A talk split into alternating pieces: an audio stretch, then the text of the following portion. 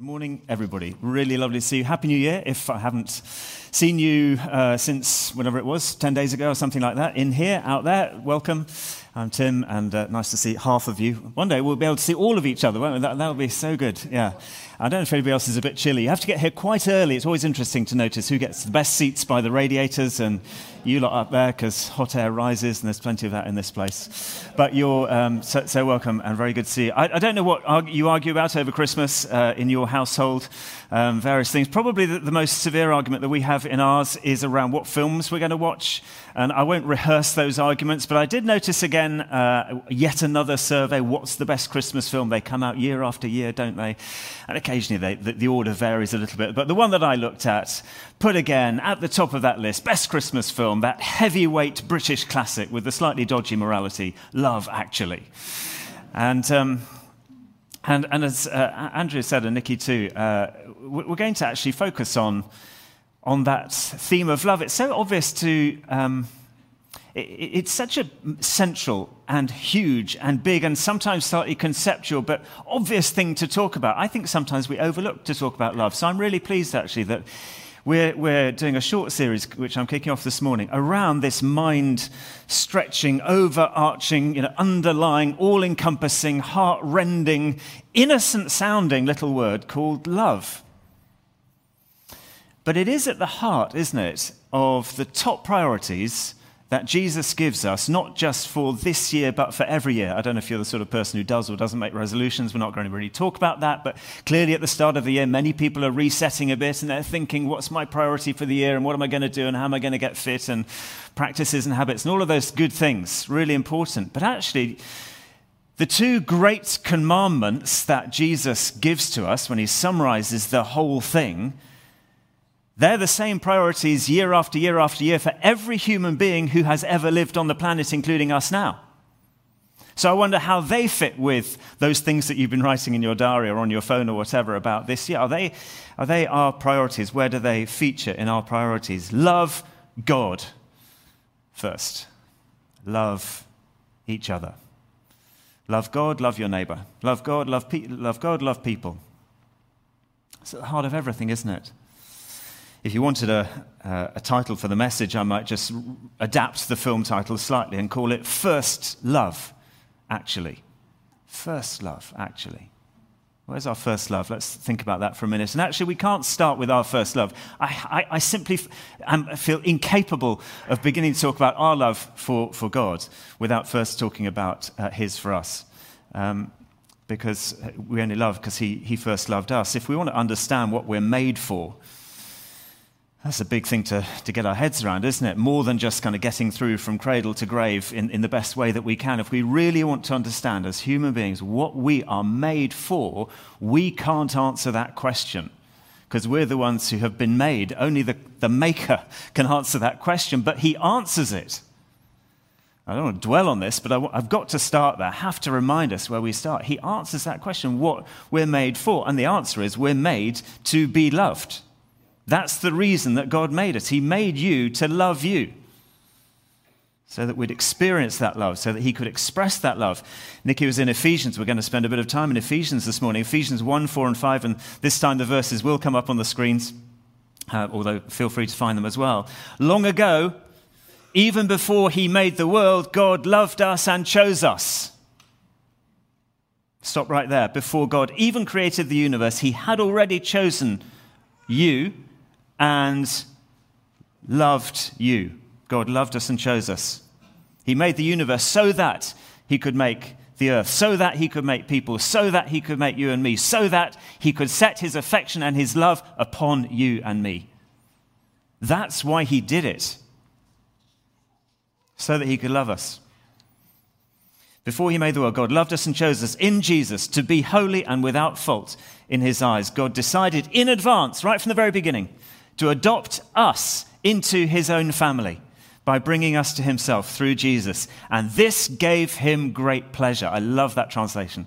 Love what it said. This gave him great pleasure. This plan that he had wasn't a mistake in the mind of the Creator. This great plan to make everything so that he could make us, so that he could love us, gave him great pleasure. He gives us great pleasure. So, the primary reason that you and I are alive is that God made us to love us, and therefore, this is our first purpose. I find it so overwhelming, actually. The first purpose of my life is to be loved by God. Let just let just pause a moment, let that sink in. I'm Not going to say anything complicated, but may the Holy Spirit take these realities into a deeper place in our, in our hearts today. The first purpose of your life is to be loved by God. God didn't create us in the first place to do something, He created us to receive something. And that is a life changer, is it not? That is a life changer. I've stood here many times, spoke. I have a sort of thing for noticing adverts which say they're going to give you a life changing product. I keep coming across them. I add, to my list. I came across a life changing pond feeder life changing bleach. Can you imagine? Life changing watches, life changing lipstick I've come across. But this is, this is probably life changing. My first purpose in life is not to do something, it's to receive something. It's not actually to learn, it's not to listen, it's not to pray, it's not to give, it's not to, to sacrifice, it's not to serve. All of those are brilliant and necessarily important, but they're not the first thing. Before all of those things, God created, me, created you and me to receive His love. To be loved by Him is the main point of my life. So, our biggest problem in life, in the world, I would say, is not even that we don't love God. First of all, it's that we don't know how much He loves us. We haven't received that love, and it hasn't shaped who we are uh, uh and, and become that place from which we then live and express ourselves in the world. Here's Paul's beautiful prayer. Lovely that Nikki hadn't co- coordinated on this. It's lovely that she, she read it. May I pray it over us again? I pray that Jesus Christ will be more, this is a slightly different translation, but I pray that Jesus Christ, says Paul, will be more and more at home in your hearts. What a beautiful way of saying it. As you trust him, and may your roots go down deep into the soil of God's marvelous love. And may you have the power to understand, as all of God's people should, how wide, how long, how high, and how deep that love really is. And may you experience this love of Jesus. And we're familiar here, not the, not the conceptual, intellectual kind of a knowledge, but the, the experiential knowing. Though it's so great, of course, that you'll never fully comprehend it.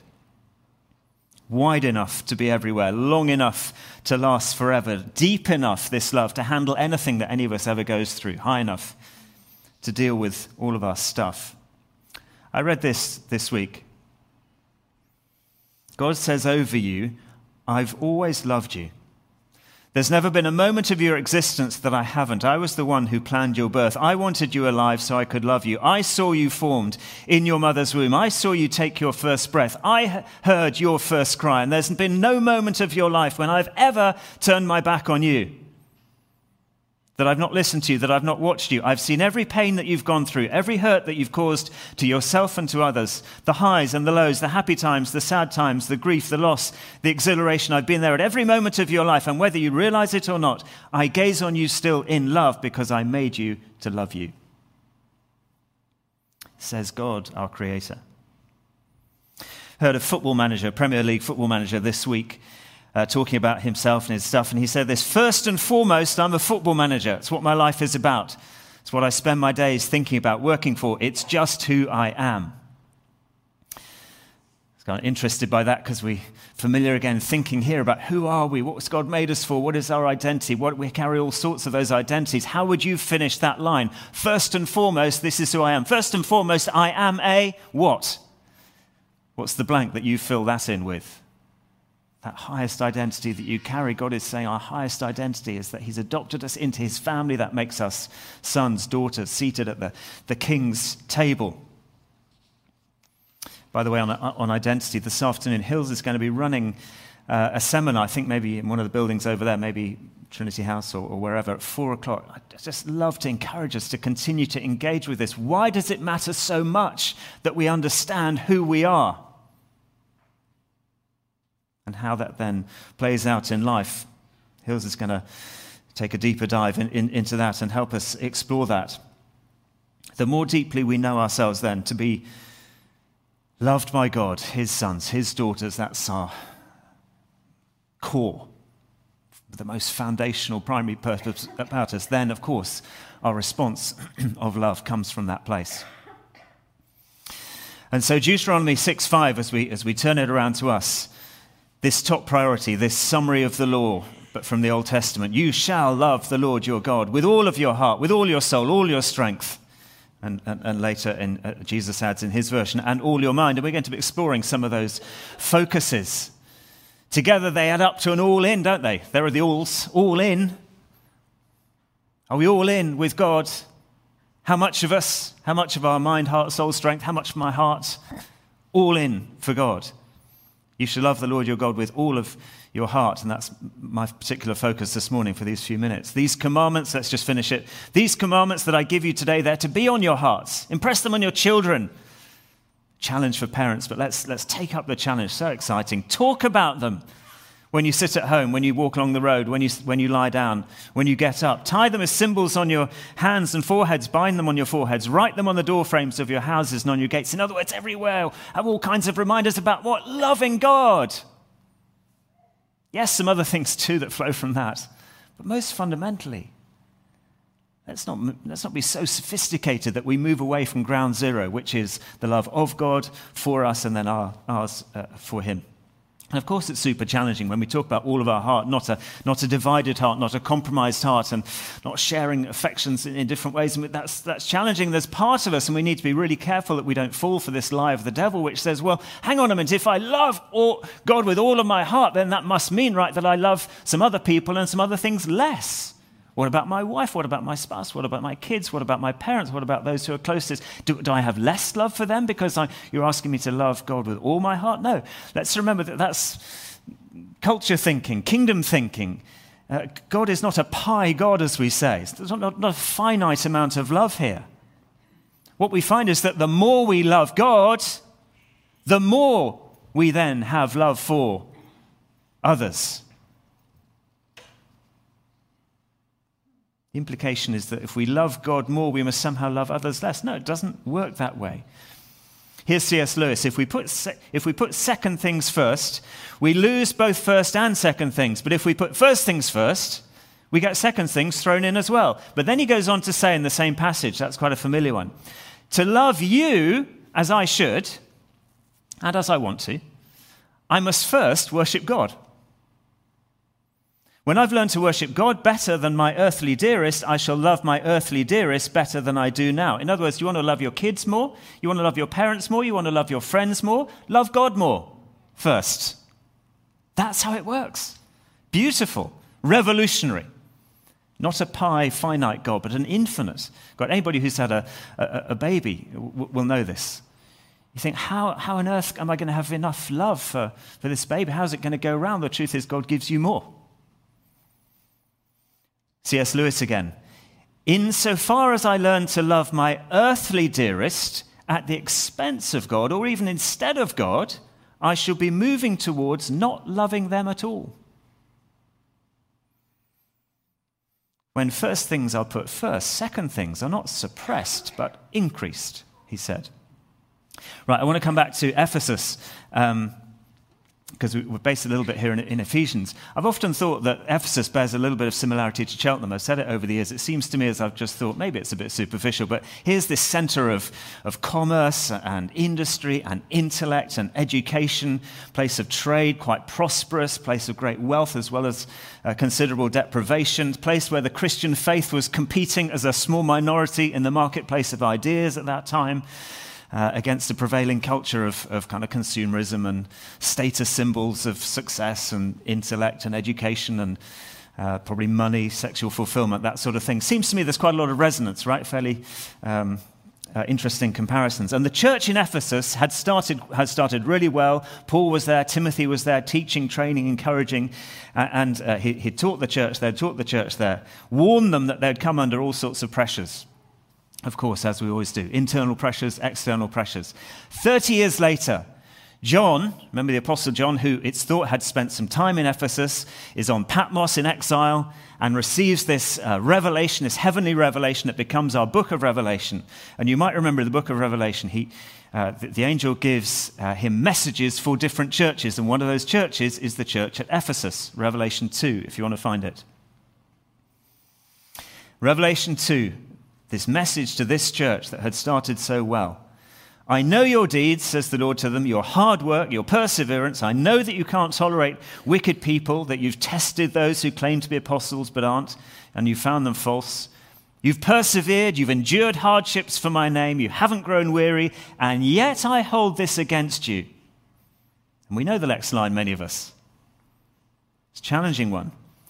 You have forsaken the love you had at first. You've lost your first love actually.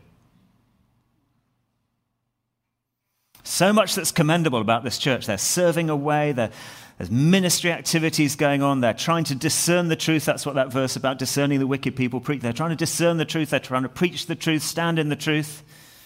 That they're enduring suffering, verse 3, hardship. They're kind of steadfast in that way, resilience. Lots to be commended not losing hope, not giving up on God. And yet there's something fundamentally defective, fundamentally defective underneath all of that. Something that's just gone a bit wrong. What is that? It's the first thing, it's gone missing. You've lost your first love. Now, friends, as I say that, I, am not beginning to want to imply that I, I, know where you stand before the Lord. I've no idea whether how, how that lands with you. That's not the point of what I'm saying. But I'm pretty convinced about this, because I know many of us, much, you know, most of us here. I'm pretty convinced that we want to know more of the love of the Father. I'm pretty convinced that most of us, if we ask that question, yeah, I really want to know and to receive and to experience more of the love of God, to, to, for that prayer in Ephesians to be answered. I want to experience a greater depth and security and intimacy of relationship with Him. I think that's a strong desire here, and I pray that it will grow we want to grow far deeper. I know that we do, then, in the way that we love Him as the foundation of our lives. We want to get to aspire to love Him with all of our heart, which was challenged by that because there'll always be more of the heart to give. But we go, yes, that is what I want. It's a beautiful thing. And let me say, when we talk about loving with all of our heart, or this phrase here, I don't know how you'd read it, John's phrase, first love, we're not talking primarily, or even, or certainly only, about some kind of emotional response. I think it's easy to, to connect that phrase, first love, with something that's just about feelings. In, our, in the language of our culture, popular culture, and songs and so on, words like heart, especially words like first love, they kind of lean towards it's all about the feelings thing. Mainly about feelings. So, in those terms, my first love, in those terms, will be I think she was called Abigail. I think she was nine behind the science building. Quite, quite a few feelings going on there. But the Bible understanding of heart is not um, a cute red thing shaped, I think I've got a picture of it, sh- shaped, you know, like on a greetings card. It's not that thing that's primarily about sort of romantic attachment and feelings and, and, so on. It is that, let's have the picture up again. It's the thing on the right, it's the dirty, great muscle, a bit ugly actually, biologically that lies you know, within the extraordinary bodies that God has given us. A strong muscle right at the heart of things that does an awful lot of work and supports a lot of other systems. So, sure, when we say heart, emotions are involved. Don't hear me say otherwise. Of course they are. But the biblical notion of heart, and here, first love, is much deeper, wider, broader than that. Includes decision making, includes attitudes, includes willpower, and so on. So, in Bible language, first love is not referring to that rather beautiful but quite short lived little period of, of kind of light-headed dizziness when you're swept off your feet, uh, as I remember all too well. It's not referring to that, as beautiful as that short lived and beautiful period is at the beginning of, a, say, a romantic relationship. It's referring to the sense of priority, first in the sense of priority, first, love. Love first, love God first actually. Of course, emotions are involved. First love, loving with all our heart. It's not about a young, kind of immature, emotionally driven kind of a, a, love, but a maturing one, one based on commitment. So, just briefly, here's John's revelation to the, to, to, to, uh, the Ephesian church in Revelation chapter 2, those early verses. And I'm not suggesting these are comprehensive, but what does he speak into this church that has lost its first love, lost its sense of priority, lost, just, got a bit, a bit uh, gone off track, if you like, on this, off piste? There's three things. He says, Remember, this is uh, verse 5, remember where you've, from where you've fallen. Repent and do the things that you did at first. So, first, remember. Remember, remember. It may be that you feel here, and um, again, Nikki referred to it earlier, that there's never been a time where you've loved God more. Your passion is riding high. Your heart is just bursting with affection for God. Praise God that that's your place. And we celebrate with you. It may be that you're here and that you've actually never experienced the love of God or, and, and, therefore love for God. That's just not your language, it's not your experience. You may be still exploring the things of faith, wondering whether God even exists, let alone whether He loves me, let alone how I experience that love. Praise God that you're here. Thanks for being on the journey. Uh, Alpha would be a great place to continue that conversation, to begin uh, that, that wrestle and, uh, and exploring that. But I'd be fairly confident that there'd be some here who would identify with the sense of just having wandered off a bit. Just sort of found yourself a bit off piste. You found that something has cooled. You may not have language for it, or you may, but your heart uh, is dimmed in its affection, let's say. And like the Ephesians, you might be doing plenty of good things, you might be making plenty of obedient choices and all that sort of thing, but the fire of your desire is, is, is, um, is on a low burn at the moment good news. If that describes you, there's no condemnation there, but there's encouragement from the Word of God. And yes, to come back to that place of first love. We might be working really hard. This is always a danger for people like us, isn't it? We might be working pretty hard for God, but have very little sense of working with God or walking with God. Yet he says it's all about relationship and, and, and, a loving relationship at that. I live in the same house as, as, as, Hills, you'll be pleased to know. We sleep in the same bed. We organize the shopping. We do the chores. We sit around the table together. We parent the kids. We pay the bills. But all of that doesn't add up to a first love, heart love, loving relationship. Because it's so much deeper than just some sort of dry transaction, isn't it? God wants us to know his affection, he wants to know ours you thought of it like that? And you may then remember some times when it wasn't.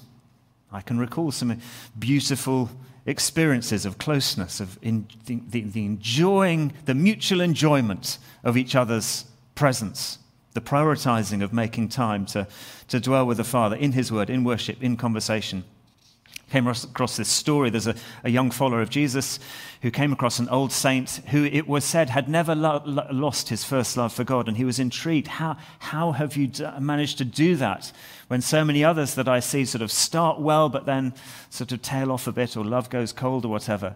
And this old saint was sitting on his porch and um, he, he, told a story. I was sitting here one time, he said, and my dog was with me, and then my dog suddenly saw a rabbit and started belting after this, um, this white rabbit and, and was chasing it all over the place. And I, I was following as, as I could see it here, chased the rabbit all over the hills with a passion. And soon there were some other dogs from the, the neighborhood who were barking and chasing after the, you know, after the first dog. Something's going on here, and they're chasing after the first dog. And they kept, he kept watching this scene, but after a while, all the other dogs stopped chasing. They all got tired and fed up and going through thorns and whatever. And, they, and the old man said, And that's the answer to your question. And the young man was a bit confused. What do you mean? I don't get it. What do you mean? And the old man says, Well, why didn't the other dogs continue the chase? And the answer was, Well, they hadn't seen the rabbit. They weren't the ones who'd seen the rabbit. They'd only seen the other dogs chasing the rabbit. They hadn't seen the rabbit. They hadn't had an experience of the thing that they wanted to go after. And he said, unless you've really encountered the reality of the risen Jesus, you've experienced the love of the Father, you sense the encouragement of the Holy Spirit in some tangible way, well, then you probably won't have what it takes to stay the course. Presence matters. No amount of Bible theory, as good as it is, propositional truth, as important as that is, is going to be enough to help us stay the course, to, to stir passion, to grow enough depth in our hearts, that longing. Psalm 34 says, Taste and see that the Lord is good. Taste, it's a sensual word. See, sensual word, that the Lord is good. Remember, remember, remember times of your first love. Says the Lord to the Ephesians. I'll move quickly over the second two. Repent is the second one in that verse, isn't it? Repent, yeah. Of course, that means getting on our knees. Of course, it means acknowledging where we've, we've gone off track. We've just let ourselves go into places in our thoughts, in our actions, in our speaking, wherever that are, are not the best for us on the heart of God. The weakness, maybe, of our affection, we need to confess, confess our neglect, being real before the Father about that. But it goes beyond that, too, doesn't it, to making some different decisions, to making, with God's help, some change of, of minds. We listen to a guy who says this He says, if, if our thoughts run our lives, then it's our thoughts that have got us to where we are and if we don't like where we are, change your thoughts. Some spiritual logic to that. Believe differently. Do some self examination. Do that thing that Psalm 139 says Holy Spirit, would you show me where there's any offensive way within me? Would you show me where I'm just not getting this? Where I put my affections in a, in a different place. It's a, some people say, um, I, I, ne- I can never hear God speaking. Well, first of all, let's open our Bibles because God speaks through the, through his enduring word all the time. That's his voice right there. I, I find when I ask that question, honestly, Lord, just show me, just help me, help me to see where there might be some blockages in the way here. Ask some questions like, so what's, Lord, what's getting in the way of a purer devotion to you? What's getting in the way of me loving you with more of my heart? What's getting in the way? And, and just listen. In my experience, he'll show us. Where are you putting your first affections, if not on Him? He'll show us. I'll use a strong word, but it's a Bible word. What idols are capturing more of our attention than the Lord is capturing, and therefore dividing our hearts? I remember seeing a sign in a park in Paris once next to a beautiful flower bed, and it had the same message, or had a message written in three different languages. In German, it said, Picking flowers is prohibited. In English, it said, Please don't pick the flowers. In French, it said, Those who love flowers won't pick them. Very creative. I remember the Lord gently speaking to me through that. Tim, is your heart to me based, or to what extent might it be based still on some religious obligation and duty? Picking flowers is prohibited. To what extent might it be based on getting my approval, trying to, trying to make me pleased with you? Says God to me, not stepping out of line. Please don't pick the flowers. And then to what extent does your relationship with me, your loving Father, come as a heart response to the love that you've received from me? Those who love flowers won't pick them diagnose a bit with the help of the Holy Spirit, is what the message is. Repent, that's what it is. Think differently, pray differently, pray some prayers like David. Restore to me if you need a bit of restoring in this area. Restore to me the joy of your salvation. Last one, redo. Back to that verse again. It says, Do again the things you did at first. And to be honest, that's, to me, as I read this again, it sounds like a bit of a dodgy recipe uh, to some extent. Just to repeat, that can't, that can't be a good rule for everybody. What happens if the things that you did at first weren't very good? Um, surely it's not about just repeating those. And the truth is, we don't know what, what Paul is referring to here.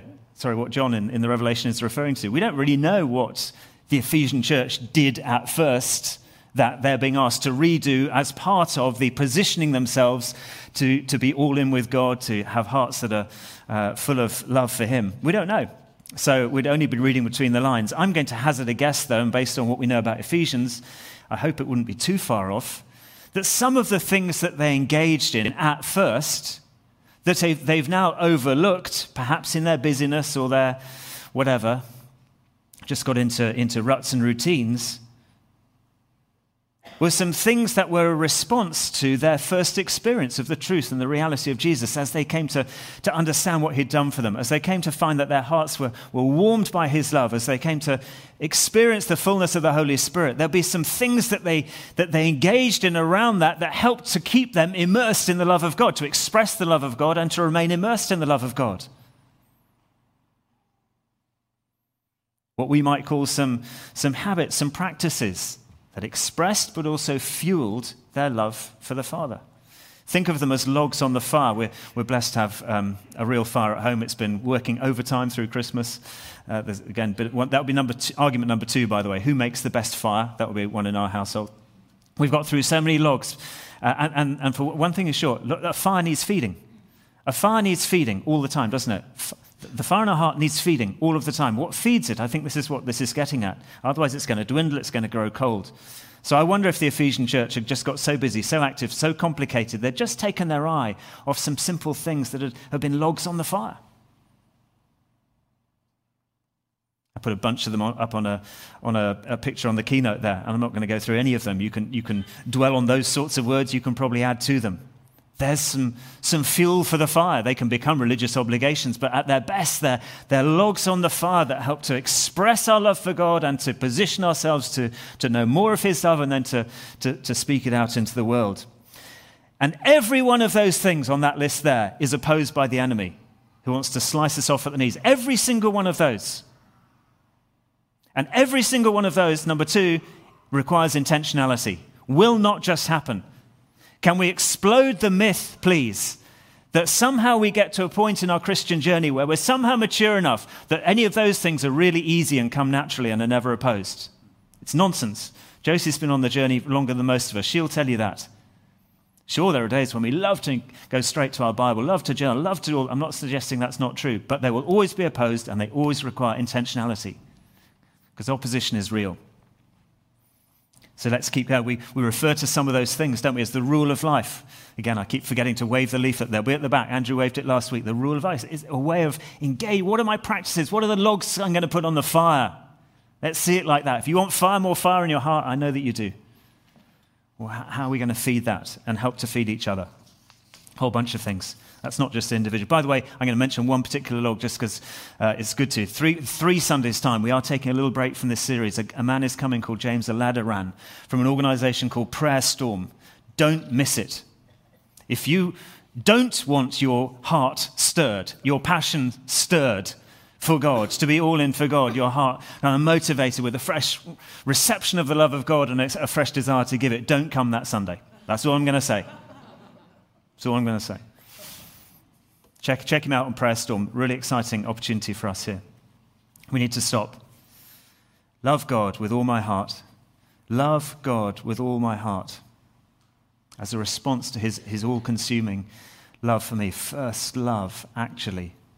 Every, uh, every cupboard of my life open for inspection and cleaning, if you like. Every relationship touched by this love. My love for God permeating my thoughts and my dreams and how I relate to my work or my colleagues or my studies or my money or my recreation or my interaction with my phone and social media and so on and so on and so on. It's this covenant, relational love that we're called to, commanded to, beautifully, because God knows what's best for us, wholehearted, life encompassing, community impacting love. So, 2022, first love, actually.